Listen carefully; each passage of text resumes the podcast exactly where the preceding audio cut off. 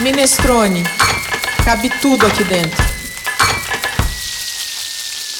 Hoje no podcast Minestrone, o chefe Ricardo Frugoli, que é professor e pesquisador da festa do Círio de Nazaré, no Pará, fala sobre os rituais e a comida do banquete amazônico, uma genuína expressão brasileira do que é compartilhar a mesa.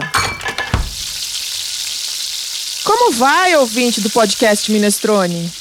Para quem está ouvindo pela primeira vez, esse podcast é parte do portal de gastronomia minestrone.com.br. A palavra minestrone dá nome a uma sopa de origem italiana, na qual cabem muitos ingredientes, como feijões, macarrãozinho ou arroz, verduras, legumes, carnes que podem ser bovina ou de aves para o preparo do caldo, que também pode ser só de legumes, enfim, um preparo inclusivo. Assim é o site Minestrone, um lugar onde se encontra um pouco de tudo o que é gastronomia. A gente cozinha, dá receita, fala de comida, de harmonização, de cultura, de eventos gastronômicos, de livros, filmes e muitas outras coisas que se referem à comida e à bebida. Por isso é que dizemos que no Minestrone cabe tudo. Tudo isso para falar que hoje é o Fábio Bitelli, que está de volta aqui e a gente tem a honra de conversar com o chefe Ricardo Frugoli sobre comensalidade. Mas que coisa é essa? O tema não é banquete amazônico? Fábio, você pode resumir para a gente, para os ouvintes, o que é comensalidade? Então, há quem diga resumidamente que é o ato de comer junto. Mas a gente que estudou um pouco mais a fundo a hospitalidade, é, a gente sabe que é, vai um pouquinho mais além. Né? É uma prática social ligada diretamente à alimentação, é uma dimensão da hospitalidade. Então, quando a gente partilha o alimento, seja nas relações cotidianas ou em ocasiões especiais, como festas, comemorações, a gente exerce a comensalidade.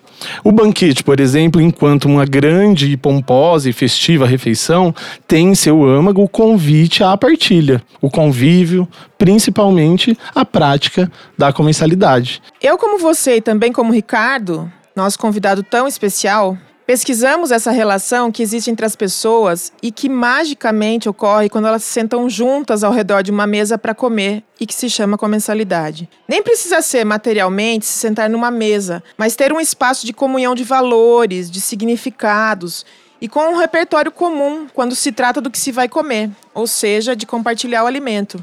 Estar junto com, com outras pessoas para desfrutar de um ritual que ocorre em função da comida é comensalidade. Ricardo, muito bem-vindo. Como vai? Obrigado. Tudo bem, graças a Deus. Tudo ótimo. Uma alegria ter você aqui com a gente. Uma alegria viu? minha Muito estar aqui mesmo. com vocês. Ai, que bom. Vamos falar muito de banquete amazônico hoje. Ótimo. Mesmo nós três sendo contemporâneos do programa de hospitalidade lá na Universidade Aembi Morumbi, eu, pelo menos, sempre que penso na pesquisa do Ricardo e no que foi o envolvimento dele com o objeto de pesquisa, eu me sinto totalmente aprendiz, porque é, eu aprendo com o jeito que o Ricardo conta sobre a pesquisa, com o jeito que ele fez para pesquisar.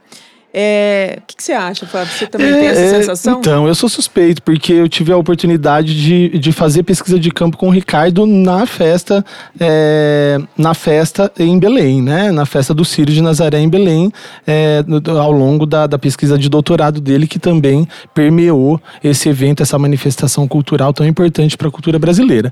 É, então, eu me apaixonei, me envolvi, o Ricardo emociona, é, tamanho é o envolvimento que ele tem, né, com objeto de pesquisa.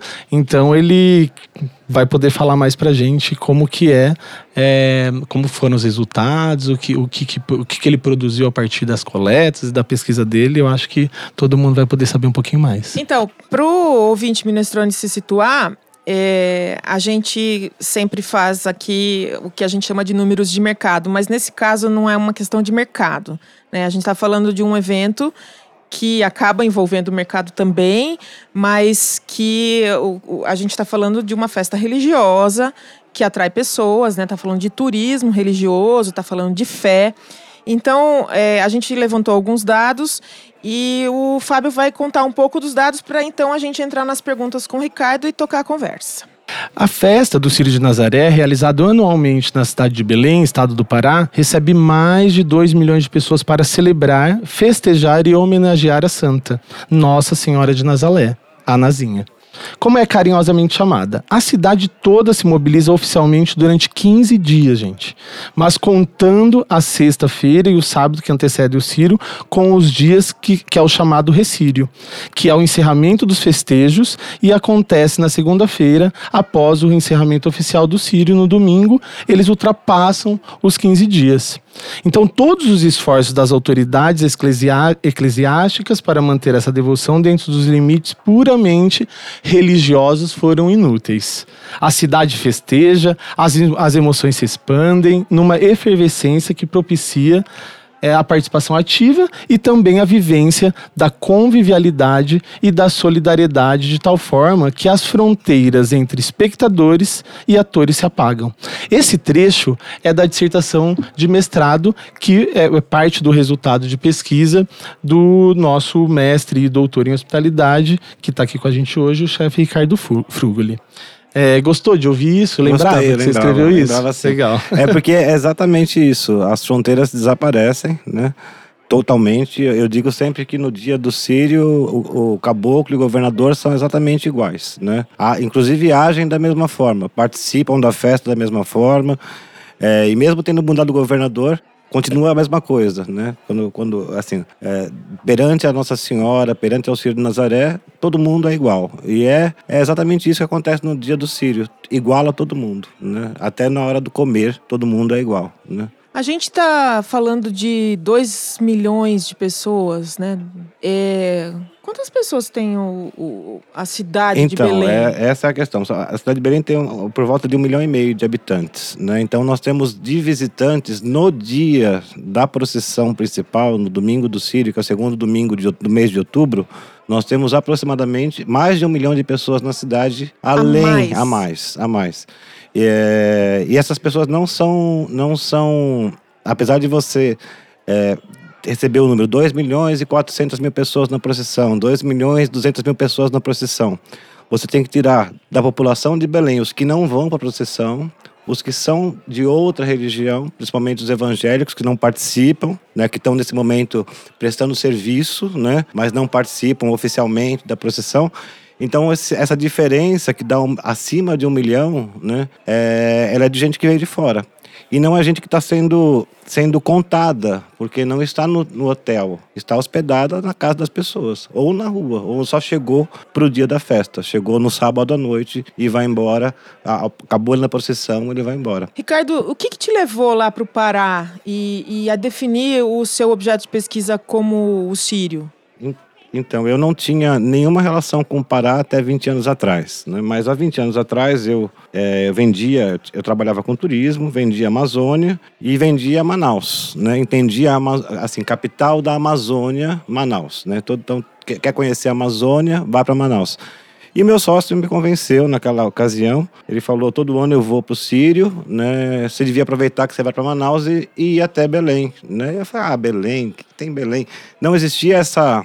Primeiro, que eu nem era da gastronomia. Segundo, que não existia também essa febre, né? Hoje, que Belém virou uma referência nos últimos 20 anos com relação à, gastronomia. Então eu, eu fui para Belém, fui acompanhar o Sírio, cheguei numa quinta-feira, véspera do Sírio. Cheguei, fui bem recepcionado pelo meu sócio, que era quase, um, era um, ele apesar de ser paulista, era um anfitrião, meu anfitrião na cidade e um grande anfitrião que conhecia Belém profundamente.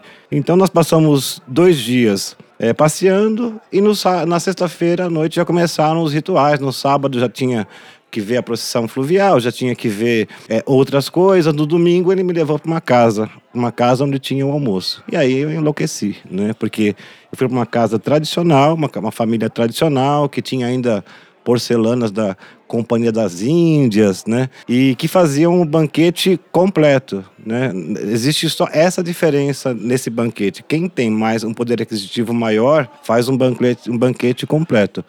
Que quer dizer completo? Os, os quelônios aparecem à mesa, né? Então as tartarugas surgem, né? Ou coisas que não estão previstas, que são proibidas, né? Começam a aparecer. Mas daí sim é o completo, né? Quem tem poder nesse momento, poder econômico nesse momento, ele, ele quer proporcionar para o seu convidado o máximo dessa cultura. E o quelônio faz parte da cultura do, da, do, da, do, povo da Amazônia. Comer quelônio é uma coisa natural, né? Claro que está proibido há muitos anos, mas num dia de festa, se surgir uma tartaruguinha, a gente come. Né? e é bom? É uma delícia. Carne branca? É branca, branca, branca. E é ensopado? Oi? Ensopado que se come. Ensopado, depende da, da, tartaruga. Antigamente, quando eu fui a primeira vez a Belém, ainda se comia mussuã. Ainda assim, apesar dela já, já era proibida, mas você ainda encontrava nos restaurantes. Que é uma tartaruguinha pequena, eles fazem uma espécie de casquinha. As outras você pode fazer ensopada, que na, na minha infância também se comia tartaruga, aqui na Ilha Bela, né? Então a gente comia tartaruga ensopada. No Pará é muito comum, na Amazônia é muito comum a assada, né? Você assa ela no próprio casco e, e come com farinha. E como é que acontece a festa? É, você falou que é sempre no segundo. Domingo de outubro. Domingo de outubro. E, e tem dias determinados, específicos para cada um desses rituais? Os banquetes o, são em dias específicos? Não, o banquete é só no domingo, depois, do, depois da procissão. O sírio é composto de duas procissões principais, uma no sábado, outra no domingo. No sábado é a trasladação. Eles levam a, a imagem de Nossa Senhora da Basílica para a Catedral, 3 quilômetros e meio, 3,600 de distância, né? É, e no domingo a procissão principal. Eles trazem ela da Basílica basílica, desculpe, da catedral para a basílica, né? Então, nesse dia acontece a procissão principal. A tradição diz que você só almoça depois que vê a procissão. Agora, por ter se tornado é, ao longo desses anos uma um, um, fato realmente importante. Eles, eles consideram hoje o Sírio como o Natal dos paraenses. Isso foi um, um, um cônsul americano que, na, em 1911, é, fez essa, essa foi ao Sírio, assistiu à festa e depois escreveu que aquilo só era comparado com o Natal. Isso em 1911. Eu não sei se os paraenses tiveram acesso a essa, a essa, a essa, a essa colocação desse cônsul, mas hoje o Sírio é mais importante que o Natal. E todo mundo está tá na ponta da língua. O que, que é o Sírio? O Sírio é o Natal do paraense. Né? Então é o momento que a família se reúne. É mais importante reunir a família no domingo do Sírio do que reunir a família no dia 25 de dezembro. Aquele momento que tem a corda, que todo mundo quer pôr a é mão no domingo. na corda, é no domingo. No domingo. No sábado não tem. No sábado, no sábado tem também a corda, só que aí mudam os públicos. No sábado a corda é mais dos jovens, mais dos universitários. E, e, é uma novidade, né? Novidade assim, deve ter, deve ter não, não sei nem, nem dizer quantos anos tem, mas é uma novidade. A, a, outra corda, a corda do domingo, ela é centenária, né? Tem muito tempo. É, aconteceu porque a procissão antigamente saía tarde, saía de manhã e no dia saiu uma tarde com, com chuva e o, o, carro da o carro de boi que, que puxava, que era transportava Nossa Senhora atolou em frente ao o que é hoje o mercado Vero Peso, né? Mercado Vero Peso é de 1901. É, então é anterior a isso. Ele atolou, mas ali já era uma área de mercado, então é, os, os comerciantes buscaram corda e ajudaram a puxar o carro, a desatolar o carro. E desde aquele dia, nunca mais se tirou a corda. A corda está presente e é um dos símbolos do Sírio. Como que se dá, o que, o que precede a festa em termos de comida e bebida? E uma outra questão, Ricardo, é, o que é precisamente o banquete? Né? Em que lugar que ele ocorre? Então, o banquete a, ocorre na casa das pessoas, né? Eu, eu, eu, quando eu fui fazer o mestrado em hospitalidade, né? Você tinha que colocar na prova já o que você qual era a intenção, né? Eu não, eu já coloquei desde que eu pensei em hospitalidade, imediatamente é, a palavra me remeteu ao momen o momento de hospitalidade que eu conheço, o maior momento de hospitalidade que eu conhecia, mais do que o Natal que, que, que eu tinha praticado aqui em São Paulo, na minha casa, com a minha família, era sim o Círio de Nazaré. Né, ter visto aquele, aquela manifestação. Então, então eu nem mudei. Eu, eu, do nome, o nome da, da, da, da dissertação é, eu coloquei na prova e continua até hoje mesmo. Né? Então, não, não mudou uma vírgula. Né? Então, é, no domingo do Sírio acontece o máximo da hospitalidade. E o, e o, que se come nesse dia? Né? O mais típico que eles têm. Então você come o pato no tucupi, que é o prato, seria um, um dos pratos mais, mais famoso que se come. E em alguns casos, nas famílias mais humildes, ele é substituído, substitui a proteína. O pato desaparece, entra o frango, entra o peru, entra o porco. E hoje existe uma competição entre essas grandes empresas, né, que fornecem aves para o Natal, peru, chester e outras, né? Elas disputam já no Sírio, né? Então elas já entram com um marketing pesado. Você falou que o Sírio, é, que não tem, a, a, a, que a gente está falando de uma coisa que não é muito um negócio, é um grande negócio. O Sírio movimenta 1 bilhão ponto 100 né, em 15 dias, só em itens relacionados às coisas ligadas ao Sírio, ou seja, vela, imagens, camisetas, água, é, água é, tucupi, pato, só as coisas que são usadas ou para homenagear Nossa Senhora ou para festejar a presença dela no almoço. Então é um grande negócio. E voltando então, a gente tem o pato no tucupi como principal, como um prato importante que se manifesta nessa mesa. Mas o prato mais importante que se manifesta chama-se maniçoba, né? O que, que é a maniçoba?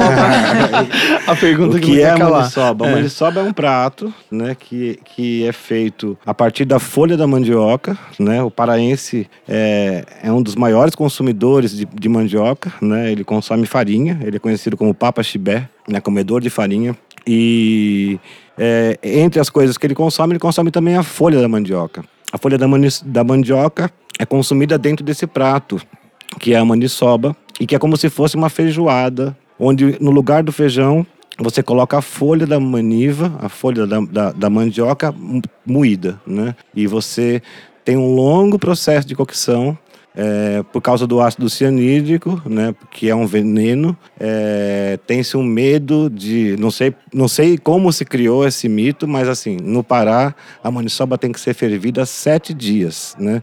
Se você não ferver sete dias, a pessoa morre. Né? No, na, na, no imaginário. No né? imaginário, a, a, pessoa morreria. Né? Mas isso não é verdade. Né? É, dá para fazer a maniçoba com menos tempo, não vai ficar no sabor né? E, e com, a, com, a, textura, com a cor que é da, da dos paraenses, mas no, o ácido não vai o ácido depois ele é volátil depois que você no moer a, a folha você já é, ele já se dissipa uma parte já se dissipa e no ferver a folha ele também rapidamente se dissipa. O problema é que, que o sabor é, é, é, é, difícil da folha. Então, quanto mais tempo ela ferve, quanto mais gordura você põe, quanto mais carnes você põe, melhor fica. Né? O, o, a, a acidez vai embora, então. É e quanto que é o tempo mínimo? Na, no, o paraense, eu trabalho com tempo de 98 horas, né? Porque eu, é, dentro dos relatos que eu coletei, eles fervem 12, 12 horas por dia, mínimo 7 dias, né? Mas eu tenho casos de 15 dias. Então, quando você são... faz aqui na sua casa? Quando eu faço pra quem aqui, não sabe, é, o então Ricardo então... faz maniçoba maravilhosamente. Eu já comi. Eu também. Quando eu faço em casa, eu trago ela, já compro ela pré-cozida sete dias. E mesmo sabendo disso, eu fervo mais sete dias. Uhul, então são 14. então são 14. Ou seja, eu, não, eu sei que não mata, mas melhor não arriscar. é, é puro, né? Melhor não arriscar pelo purismo, é melhor não tá arriscar. Tá mas eu, mas eu, eu mas eu, na Bahia, a, maniçoba, a maniçoba não se manifesta só no Pará, ela se manifesta também na Bahia, no Recôncavo, só no Recôncavo, e ela é feita no mesmo dia, né? Ela é feita de manhã para a hora do almoço. Eu, a primeira vez que comi, comi na Bahia. É, não tinha ido para o Pará até então, e achei um prato, assim, dentro daquilo que a gente fala é forte, é fraco, né? A gente aqui já discutiu que essa coisa do forte, fraco, depende da referência. Mas eu achei um prato bastante pesado na época. Muito saboroso, mas muito pesado. Assim, meu estômago não aguentou com facilidade, não. É. É, eu achei. E depois, quando eu comi a sua, eu achei bem mais tranquilo. é, porque, porque a diferença está na quantidade de entulhos que a gente chama. No Pará, quanto mais entulhos tiver, melhor. Entulho são as, os embutidos, as carnes frescas, carnes secas, salgadas, tudo isso. Né? Na Bahia, ela é quase um feijão gordo, né? Ela vai duas, três coisas e é manível. Então, é diferente, claro que é diferente, né? E, e, e outra coisa, a coisa de cozinha, dos sete dias, né?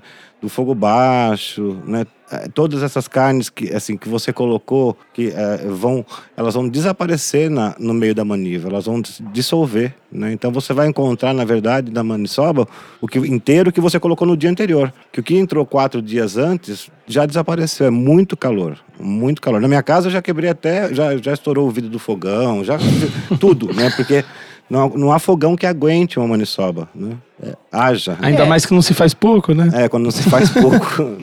É, é quase como comer um barreado, né? Algo vai, assim. vai se dissolvendo mesmo. Vai se porque fica dissolvendo, muito né? tempo ali cozinhando, É, né? A diferença do barreado é que o barreado tá, só, tá assim, quando, o, o- quando você lacra a, a panela, você tem uma, uma pressão maior lá dentro, né? E diferente da maniçoba que você é, Cozinha vai, com a panela aberta. cozinha com a panela aberta. E outra, a maniçoba tem um, um problema. Você não pode. é, tem que mexer a cada meia hora. Depois do, depois que você, do quarto dia, onde entram as gorduras, começam a entrar as carnes, né? Que até o terceiro dia co- cozinha só a folha. A folha com água. Só vai repondo água. Mas depois do quarto dia, você começa a entrar as gorduras, daí você tem que mexer realmente, porque senão pega no fundo. E pegou no fundo, queimou.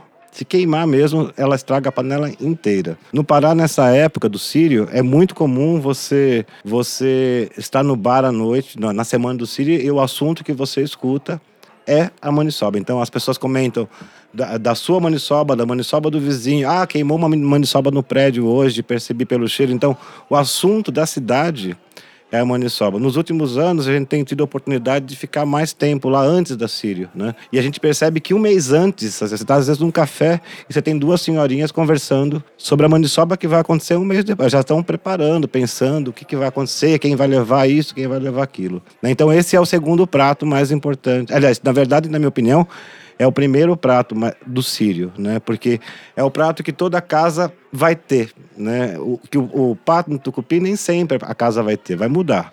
A maniçoba, ela pode ser mais pobre, pode ter menos entulho. Você mas antecipou a todo minha mundo pergunta. vai ter. Eu ia falar É. exatamente isso. Ia te perguntar se eh, todo mundo faz, né? Porque deve ser um pouco mais barato para É. fazer. A maniçoba, é, pode ser mais barato, pode ser mais, depende do... da- depende dos da sua entulhos. Os maniçoba, entulhos, é. depende do- Agora, olha que, que curioso, né? Você achou pesado comer a maniçoba. Imagina no mesmo, na mesma refeição comer o pato no tucupi, A a maniçoba e outros, né? E outras coisas outras mais. coisas, né? Cada Né? Então, casa- tudo no mesmo, no mesmo evento, né? Na mesma, no mesmo banquete. No, no mesmo né? banquete. No mesmo é. serviço. A gente, eu cha- eu chamo de banquete exatamente por isso, porque é, é, existe uma variação de cardápio entre uma casa e outra. Né? Mas é muita. essa- essa- já não é só. Os dois pratos principais são esse: o, o- o pato, alguma coisa no tucupi, o pato, o porco. É, e, a, e a maniçoba.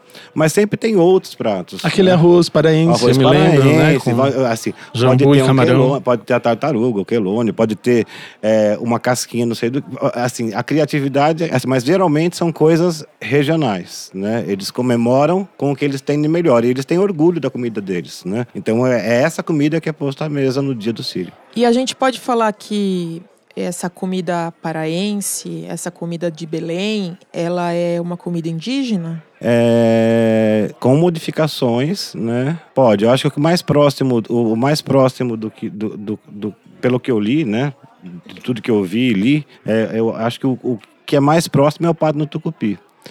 Porque o, o- eu, fui, eu queria saber por que pato, né? Quando eu comecei a estudar o, o sírio, por que pato e não anta, paca, qualquer outra, outro, outro bicho, né? Outra que, que tem, que tem ali. Aí é, eu, eu descobri num livro que foi escrito em 74, que foi publicado pela Federal do Pará, é, que os patos, né, eles, os patos canadenses fazem o, o processo é, do, do- da América do Norte, na verdade, descem para o sul, né, e o lugar que tem mais lagoas na Amazônia é o Pará. Então eles param para descansar. E daí o índio caçava esse pato, tanto que Dizem que existe uma espécie de pato nos interiores que é um pato meio paraense, que é um pato que foi ficando, foi ficando e, e virou um Pato pato, um pato dali, né? um pato que não, que não vai mais para É que pato ficou voa, na Amazônia. né? é. Pato não é galinha, pato voa. Pato voa. Então, então, então, então é por, por- isso do pato.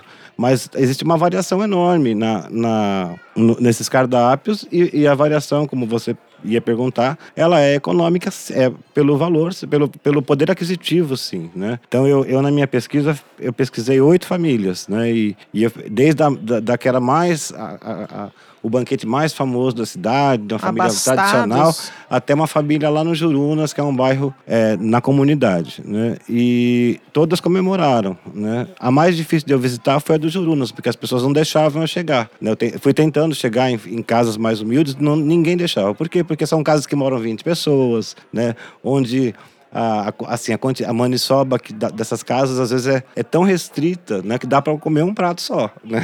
Não dá, não dá para comer muito, mas tem para festejar. Né? Então, nessa direção, eu tenho uma, uma curiosidade. Quando eu estive lá, é, eu fui extremamente bem recebido nas duas casas que, acompanhado do Ricardo, lógico, que é um cidadão belenense, inclusive, né? Então, assim, Sim. então não tinha como ser diferente.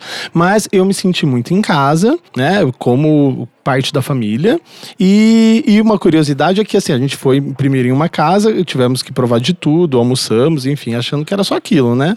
Daí teve uma segunda casa, a gente teve que repetir todo, todo o ritual da, da, da comensalidade. Então a gente começou o almoço novamente. Agora eu pergunto: todos são bem recebidos ou só quem vai, com, vai você? com você? é, o que acontece é o seguinte: é, eu, eu, já criei uma, uma, uma técnica, pra, já eu comento nas palestras sobre qual é a técnica de, de parar na mesa de um paraense, né? Porque se você vai para o Sírio, é, vai ver o Sírio, você é turista, o que vai acontecer é que você vai chegar lá e, e, quando chegar no domingo, acabou a procissão, você vai ficar sozinho. É porque todo mundo foi para sua festa. Ah, né? mas não tem Familiar. nos restaurantes? todos fechados, tá todo mundo festejando. Tem os restaurantes dos hotéis, familiar, é. né? E tem um restaurante na cidade que tradicionalmente fica aberto, né? Fica aberto e faz inclusive um almoço do Sírio, né? Mas ainda não tem essa coisa de fazer o almoço, reproduzir o almoço, porque, porque o, o, o tradicional é ir comer na casa. Familiar. E como no Natal, é como no Natal, eu chamo de casa núcleo, né? Você, a maniçoba é o prato principal, é o prato que é feito por sete dias. Então, onde ele vai ser feito? Normalmente na casa núcleo. O que, que é a casa núcleo? A casa que da tia, a casa da avó, a casa da mãe, a casa maior, a casa mais rica, a casa com mais espaço, né? Então é nessa casa que as pessoas combinam e nela elas vão se encontrar e, e, e ali acontece o Natal do paraense, né? Eu já fiquei muito curiosa com tudo isso e fiquei pensando como é que é, assim, porque quando a gente estuda banquetes, né, a gente sabe que os banquetes é, anos idos, né, 300 anos para trás, eram servidos todo, tudo ao mesmo tempo, né? Então, salgados, doces, é, bebidas, é, o entretenimento acontecia ao mesmo tempo. E, e, nesse banquete, como é que é? Como é que é a sequência, assim? Ou tá tudo disponível, mais ou menos como um buffet que todo mundo chega e Normalmente come? tá tudo servido, depende da casa. Mas as, as casas que têm uma, um espaço maior, elas colocam tudo à disposição e você vai lá e se serve. A panela tá sempre próxima, a panela da maniçoba, que sempre é um panelão. É, então é dessa forma que está disposto, né? Tu, tudo ao mesmo tempo. Mas as pessoas comem, não, não, comem tudo ao mesmo tempo. Elas comem primeiro os pratos salgados, depois vão para os doces e tal. E o que, que tem de doce, principalmente? Doce todos, geralmente, é a base das frutas, né? Então as estrelas são o cupuaçu, né?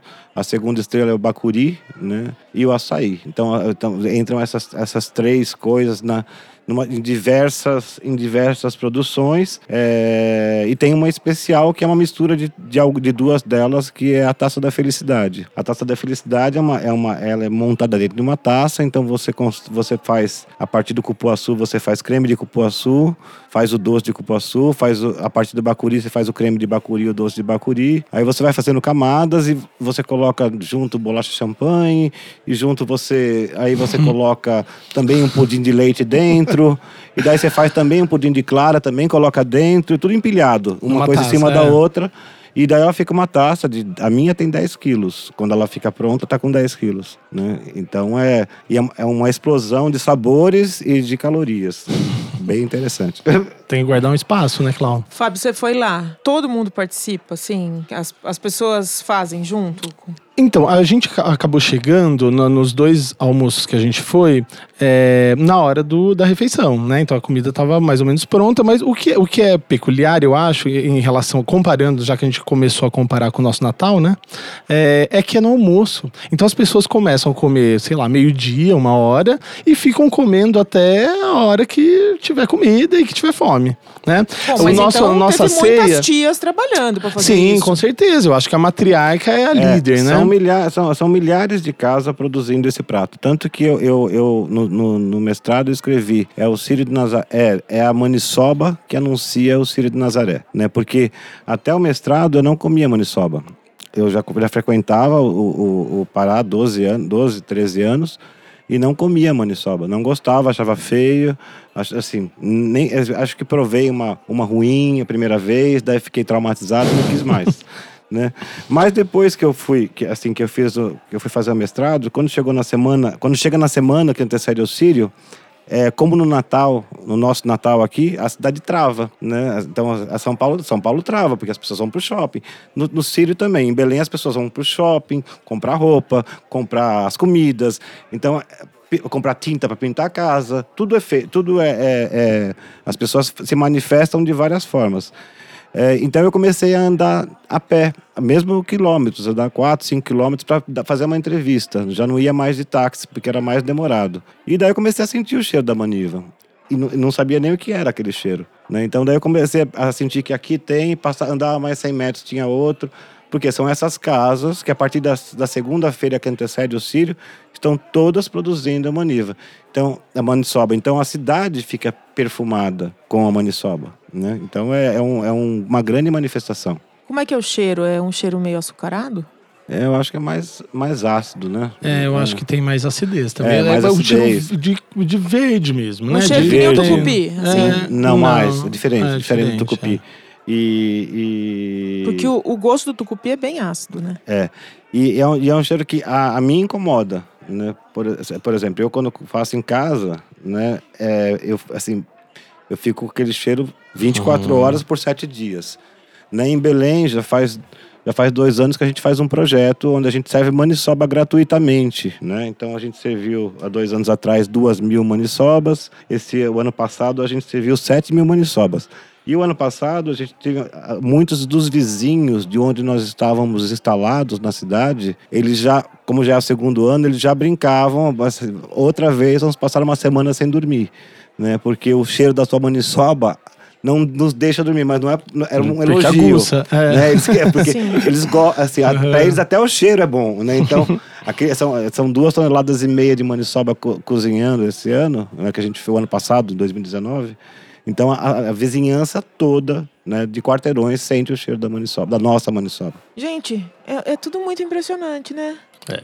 É grande, é, grandioso. E assim, ainda bem que a gente vai ter um outro episódio também com o Ricardo para ele explicar a mandioca, né? Porque a gente tá falando aqui de maniçoba, tá falando aqui de folha, tá falando de maniva, e na verdade a gente tá falando de mandioca o tempo todo. De né? subproduto. De é, subprodutos da mandioca. É. é. porque às vezes as pessoas não sabem, né? Quem ouve não. o minestrone, por mais que goste de gastronomia, por mais que, que viva isso, nem, nem sempre é, tem a informação de que a mandioca é, é, vem, né? A mandioca é a raiz da maniva, né? Que é o pé da mandioca.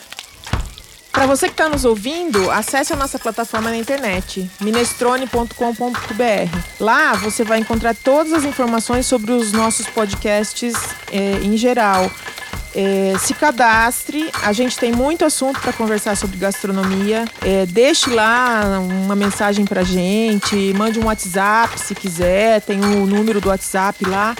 É, e veja tudo que tem lá no Minestrone, porque os podcasts são só uma parte do Minestrone. A gente trata de comida e bebida de uma forma ampla.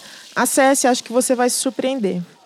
E agora, é, como em todos os, os episódios, a gente pede para os nossos convidados e também nós que estamos aqui no estúdio fazendo a locução e que fizemos pesquisa, é, a gente oferece dicas para os nossos ouvintes. É, a ideia das dicas, só para explicar, é criar uma proximidade, porque a gente faz um, um episódio aqui, grava no estúdio e aí a pessoa é, talvez quisesse contracenar com a gente, talvez quisesse é, viver um pouco do que a gente vive, pesquisar um pouco do que a gente pesquisa. Então as dicas é, são uma forma de é, oferecer para as pessoas uma coisa que a gente gosta, que a gente presta atenção em relação à gastronomia. Então, Ricardo, você tem uma dica de gastronomia, por favor? Eu tenho uma dica que é um filme que eu assisti recentemente, talvez você já tenha assistido, né? Que é o tampopo, né? Tampopo, os brutos também comem espaguete, né? É, o nome o nome não tem nada a ver com o filme, né? Essa tradução é ela ela ela esse nome que foi dado em português é um nome é, estranho porque na verdade é lamen. Eles estão tratando do lamen, né? E, e é é bem interessante porque a partir da, da paixão pelo lamen, do querer aprender, é, a, a história se desenvolve, né? E é bem, bem É um interessante. filme japonês. É um filme, eu- ou é japonês ou é oriental. É Ou é oriental, japonês, tá. é eu acho que é, eu acho que é entre- tá entre o Japão e a Coreia, Legal. né? Mas é bem, eu não- é- mas é bem, bem interessante. É Netflix? Não, é, não, não, no tem cinema? que, tem que, não, não tem no cinema. Tem Tem que que- pesquisar e descobrir, né? Eu tenho uma cópia dele. Eu tenho uma cópia dele. Oba! Fábio, uma dica? Ah, já que a gente tá falando do Pará, eu acho que tem dois ingredientes que traduzem parte da cultura alimentar paraense, né? Que é o jambu e o tucupi. Então, minha dica é que esses dois alimentos eles estão disponíveis à venda é, no Empório Cada Sabor, que fica no Mercado Municipal Quingia Mato, na Rua da Cantareira, que é em frente ao Mercadão. Né? Às vezes a gente tem dificuldade de encontrar aqui. Fica a dica, quem quiser experimentar ou que já conhece, mas não sabe onde encontrar, no Empório Cada Sabor, que fica no Quingia Mato. Uhul, eu e o Fábio viemos alinhados hoje. A minha dica para esse episódio do banquete amazônico é visita a mercados municipais. E aí o, o Ricardo falou aqui do mercado ver o peso em algum momento da nossa conversa. Sensacional. Então, se você for a Belém, você tem que ir ao mercado ver o peso. É, quem vai a Belém e não vai ao mercado ver o peso não foi a Belém. Não, é assim, tem que ir pro ver o peso e depois aproveita e passeia por Belém. Isso, aí dá uma passeadinha ali do lado e tal. É, e outro mercado que eu acho muito interessante, também fica no Pará, é em Santarém. O mercado de Santarém é, foi o primeiro mercado do Pará que eu visitei e eu fiquei impressionadíssima com a qualidade dos peixes que tem por lá e como as, as, as barracas, as bancas são diferentes das nossas, né? Todos aqueles, aqueles preparados, aquelas garrafadas que se encontra. É, é um negócio realmente impressionante. E na época eu escrevi o blog da Gavioli e aí escrevi um texto que chama A o Pará. Eu estive lá.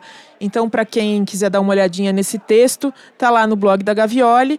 É, eu falo muitas das minhas impressões é, sobre o, o, o que eu vi naquele momento no mercado de Santarém. Eu sempre sugiro, só complementando, para as pessoas das palestras, que as pessoas façam a poupança ver o peso. Né? Eu falo, entre em qualquer banco, para aluno, né? Eu falo, entre em qualquer banco amanhã, começa uma poupança. Ah, é caro para Pará. Faz uma poupança e vai, chama poupança ver o peso, só para ir ao Pará. né? Porque é, tem que conhecer, principalmente nós que lidamos com, com a gastronomia, nesses últimos 20 anos, o Pará se mostrou, né? Tem que tomar uma chuva lá, né? Então tem que tomar uma Porque chuva. toda vez que a gente vai no mercado ver o peso, a gente toma uma chuva, né? Eu acho que não tem quem não tome. Porque em algum momento vai cair a chuva e aí você depois continua seu passeio depois da chuva, né? Sim. E nem nessas você encosta lá numa barraca, come umas castanhas do Pará, né? Que agora gostam de chamar de castanha do Brasil, mas eu continuo chamando de castanha do Pará. É, então diz- dizem que o castanha do Brasil é só para as relações internacionais, Pra para exportação. exportação, né? E assim. Internamente. Eu já fui corrigida internamente- várias é, vezes. também já fui. Então eu já, daí eu fui ver, fui- me falaram que é só só para É, se a gente considerar que a Amazônia também a, abran- a Pan-Amazônia abrange outros países, né? Então também É. é ter essa A- referência. A questão, pan, a questão, a questão é que o que o que o que o a, a- o Pa- Pará nunca foi o maior produtor de castanha. Essa é a verdade, né? O Pará é, é o, é, o, é o ponto de saída, né? De, de- onde se escoa a castanha. Então todo mundo relacionou a castanha no Pará porque era vendida onde? No Pará. Mas os maiores produtores estão em outro, estão na Amazônia, mas não é o Pará, né? Nada como ter o Ricardo aqui para explicar pra gente por que, que a castanha do Pará chama do Pará. Não, e daria pra gente ficar horas, porque tem o açaí, né? Tem um monte de é, e- coisa. e- Mas ó, o Ricardo vai vir aqui mais muitas vezes, E, tá? o, e Tá o grande combinado? mercado, o mercado do velho peso, o Pará, era a porta da Amazônia para a Europa. Então tudo, tudo era saía a parte da Amazônia, saía a partir do, do porto de Belém para a Europa. Bom, gente, a conversa foi maravilhosa, mas a gente fica por aqui. Se você gostou do nosso podcast, divulgue para os amigos, deixe lá um comentário, envie um WhatsApp. É, a gente vê todas as mensagens, seleciona e até gostaria de botar algumas aqui no ar. É, não deixe de interagir com a gente. Muito obrigado para você que nos ouve, por nos prestigiar. Eu agradeço muitíssimo a presença do Ricardo Frugoli. Obrigado é um amigo querido, professor, professor inato, assim, ele nasceu professor. Eu acho que ele deve sempre ensinar as pessoas, porque você começa a conversar com o Ricardo, você acha que ele vai falar qualquer bobagem. Aí ele fala uma enciclopédia.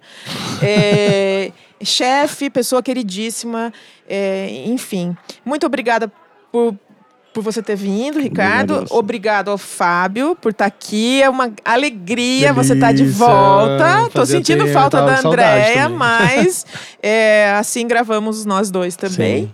Foi ótimo. E numa próxima, é, o Ricardo vem nos contar sobre a mandioca. É, esse ingrediente que é tão brasileiro, porque no minestrone cabe tudo. Até o próximo podcast. Obrigada. Minestrone. Cabe tudo aqui dentro.